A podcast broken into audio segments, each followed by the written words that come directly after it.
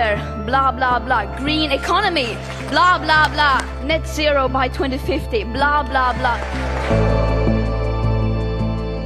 It's going to be very, very tough, this summit. And I'm very worried because it, it might go it might go wrong. We have a moral responsibility, even if we didn't cause it, we would have a moral responsibility to do something about thousands of men, women, and children who have lost everything. COP is a massive opportunity, but it is a huge responsibility on the shoulders of world leaders. This is COPcast.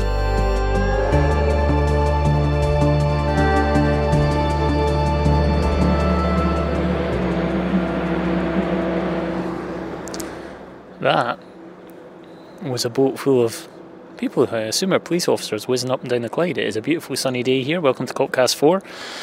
Um, the atmosphere has maybe shifted a wee bit, I would say. I'm obviously I'm outside the fence. I'm not lucky enough to have a pass, but it feels maybe like some of the freneticism of the first couple of days, all the leaders and stuff being here, has given way to a slightly more business-like feel, like people are getting down to work.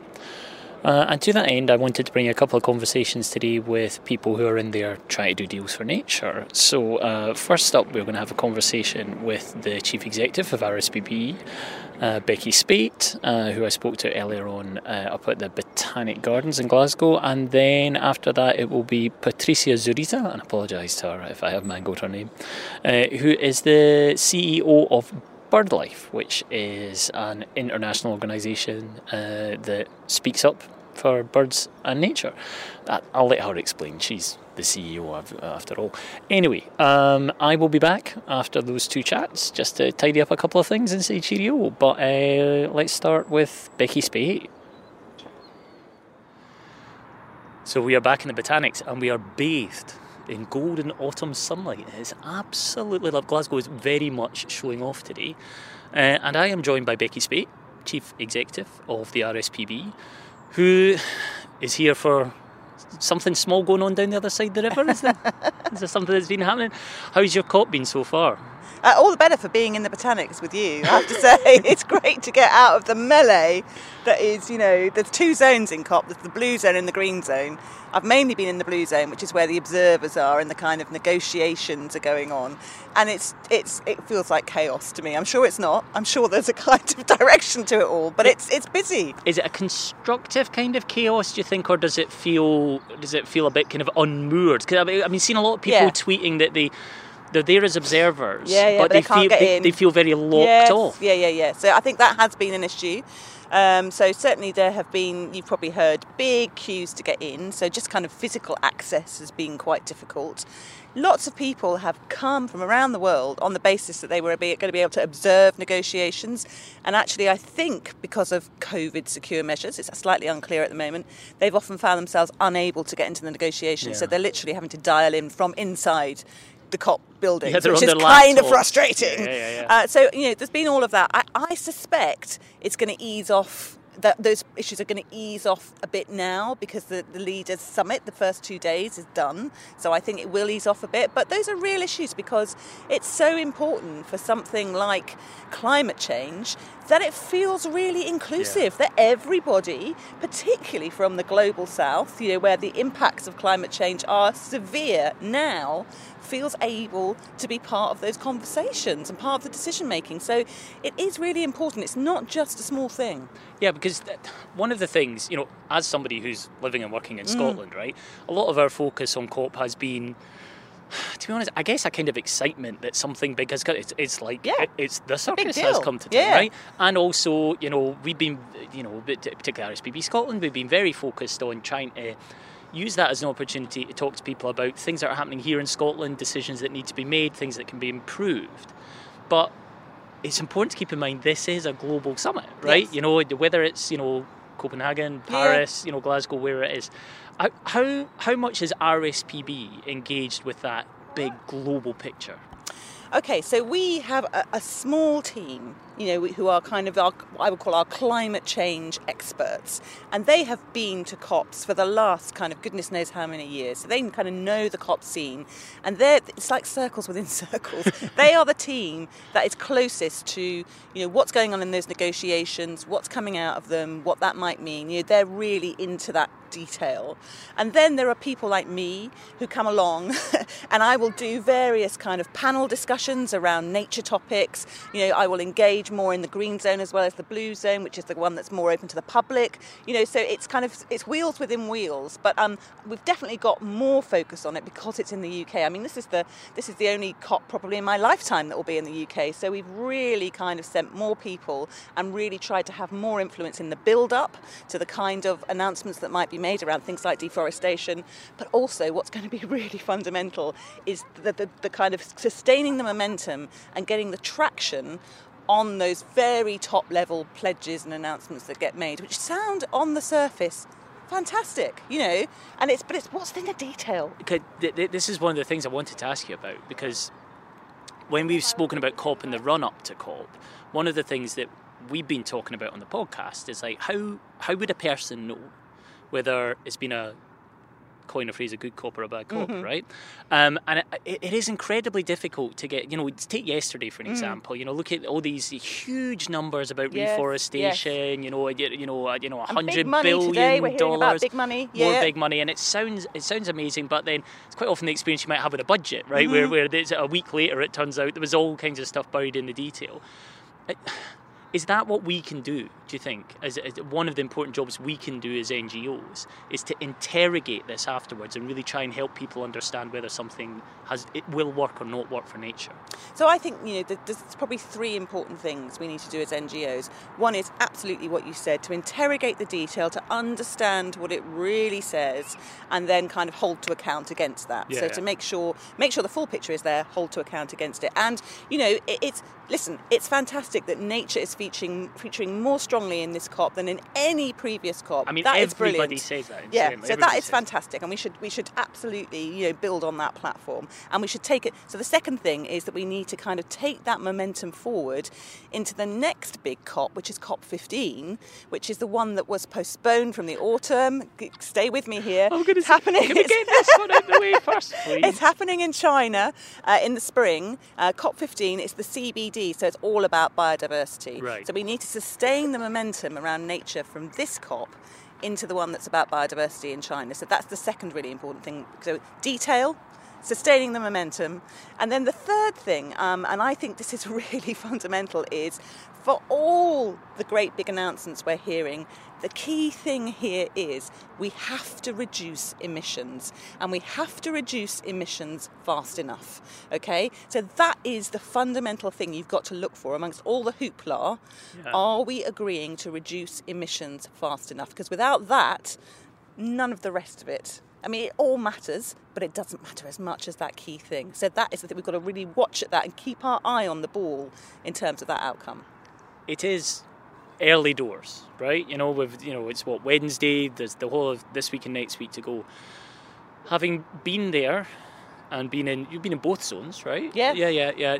Have Have you got any sense of how hopeful we should or shouldn't be? Yeah, that, so that is a tricky question to answer at this stage. I think.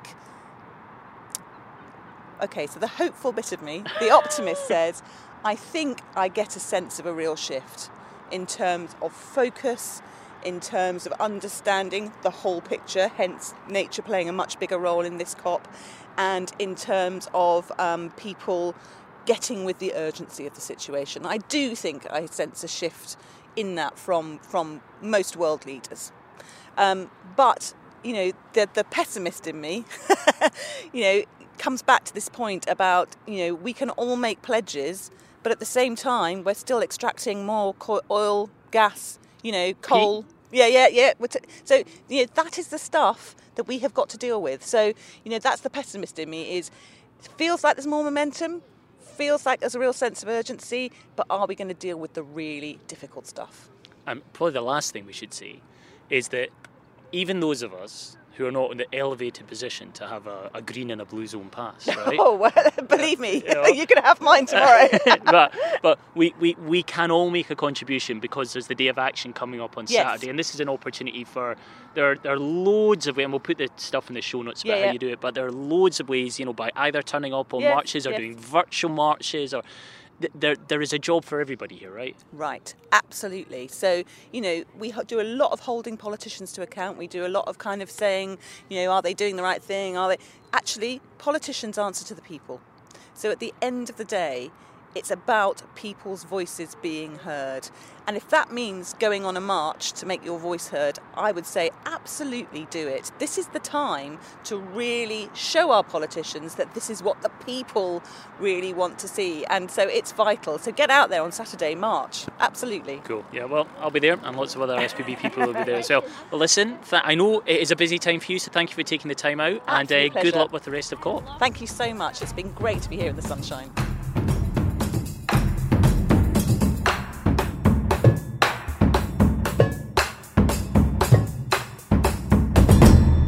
So I am here in the Botanic Gardens, and I have with me um, uh, Patricia Zurita. Apologies, I've done my best with that. Um, who's the uh, the CEO of BirdLife International. Now, first of all, what is BirdLife International? So, BirdLife International is the largest and oldest partnership for nature.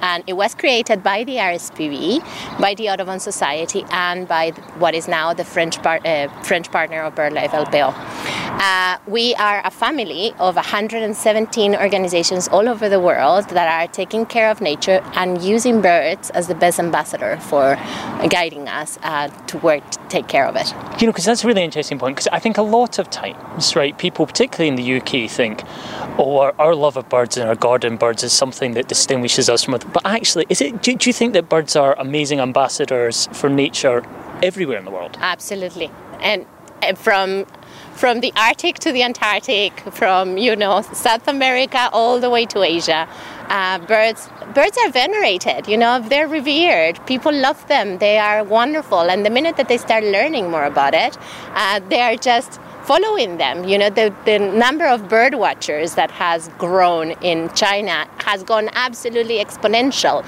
There's I was hearing a statistics that there's more than 50 million Americans that are doing bird watching right now. So that's Amazing, isn't that it? is a sixth of the population. I mean, just can you believe that? I mean, it's just unbelievable. I suppose the other thing that's obvious actually when you start to think about birds is that birds don't respect international borders either. Their lives are not constrained like ours are by passports and immigration and all that stuff. No, and, and, and I think the fact that they migrate, you know, thir- 30% of the birds of the world actually migrate north to south, south to south to north, um, looking for better places for breeding and places for feeding. That actually teaches us humans that it doesn't matter where they are, we have to take care of the planet as a whole. They are actually fantastic um, ambassadors and really canaries on the coal mine that are telling us that we have to work together, that we have to go beyond borders so we can actually protect nature. Which neatly brings us to COP, right, and what we're doing at an international summit. So, what, when we're thinking about the international picture, right, what are the really key things that we're hoping to get out of COP for birds worldwide? Well, I think we're we're hoping to get not only for birds but for nature a recognition that the climate and nature loss crisis are one one coin, and we're just seeing the two sides of that coin, and that we have to work on that together.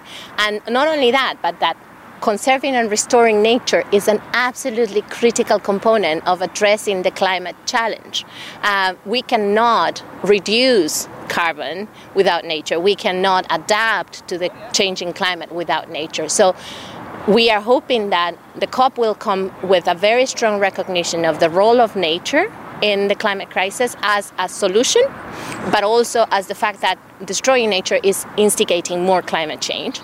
But also, I think the other thing, internationally speaking, and, and you heard the commitment yesterday about uh, stopping deforestation by 2030, which is fantastic news if it actually happens and the funding goes to the right places and to the right people. Um, I think it, the other element is the financing. Is we just need to recognize that the the climate crisis that is mobilizing billions of dollars just cannot go to energy solutions and to thinking about capturing carbon artificially. We have to think about the role that nature has and how do we make sure that that financing goes to nature and to the right hands so we can actually help climate. And I suppose one of the other things that's really interesting when we think about you know the global picture, I'm particularly thinking about the global south, mm. is quite often it's easy if you're living in a country like the UK to think that nature would be a luxury for people in that part of the world. But nature and how well nature is doing is fundamental to their welfare in a, in a really critical way when it comes to climate change, isn't it? Well, and uh, to their livelihoods. People yeah. cannot survive without nature. I mean, just think about especially developing countries, like the country where I come from. I'm from, I'm from Ecuador, from South America. Without nature being solidly integrated in everything that we, that we do, we don't have good soils, we don't have good water, we don't have filtration, and we are now not having defense for the impacts that we're seeing from climate change, whether they are desertification or floods or cyclones and hurricanes. So we need to make sure that we realize that the dependence of people's livelihoods and well being on nature in poorer countries is even greater than anywhere else, and that they are the ones who are going to suffer the most when they're seeing, and they are already suffering the most because of the impact of climate change. So we do need to make sure that we are empowering them and working with them to support and restore their nature so they can be more resilient to the, to the changes that climate is, is bringing. Right, one last thing, I'm going to put you in the spot here. Maybe I should have warned you about this. if if there's one, if there's one bird or one habitat in the whole of the world, right, that, that you've experienced or that you've heard about through doing the job you're doing, that kind of sums up the challenge that we face? What's what would be the thing that would really spring into your mind? You know, what would be the thing that would be you think, oh, this is the thing we have to save. This is the thing that drives me. Can I do two? You do, yeah, yeah, I'll allow you to. I'll allow you to. so the first ones, because I come from a country in the mountains, uh, I would say um, mountain uh, air, mountain areas and highlands. I mean, we're seeing the retrench of glaciers and how that is completely changing the dynamics uh, of the vegetation and the and the wildlife and the impact to people. You know, like whether it is more water being available or not available, but creating floods or less water available for drinking water. Yeah. Right. So we have to keep an eye on how we actually enabling those ecosystems to adapt and how those species are going to be having to adapt to those to those changes. The second one is wetlands. Why wetlands are so important? People depend on wetlands for food, for fiber, for homes, for fisheries, for for adaptation to climate change, for mitigating climate change by sequestering carbon when we are restoring them. So I am incredibly excited about this initiative because, and we're actually learning from a lot of what the RSPB has done in the UK, uh, because by restoring and protecting these wetlands, we're giving jobs to people, we're creating jobs for people, but we're also ensuring that we are using nature based solutions to address the impact of climate and to mitigate uh, climate change by sequestering carbon. So I would say those to me, those two ecosystems are incredibly important right now. Listen, we can all get behind wetlands and mountains. right, listen, thank you for taking time today and good luck with everything you're doing. Thank you so much. Thanks for having me.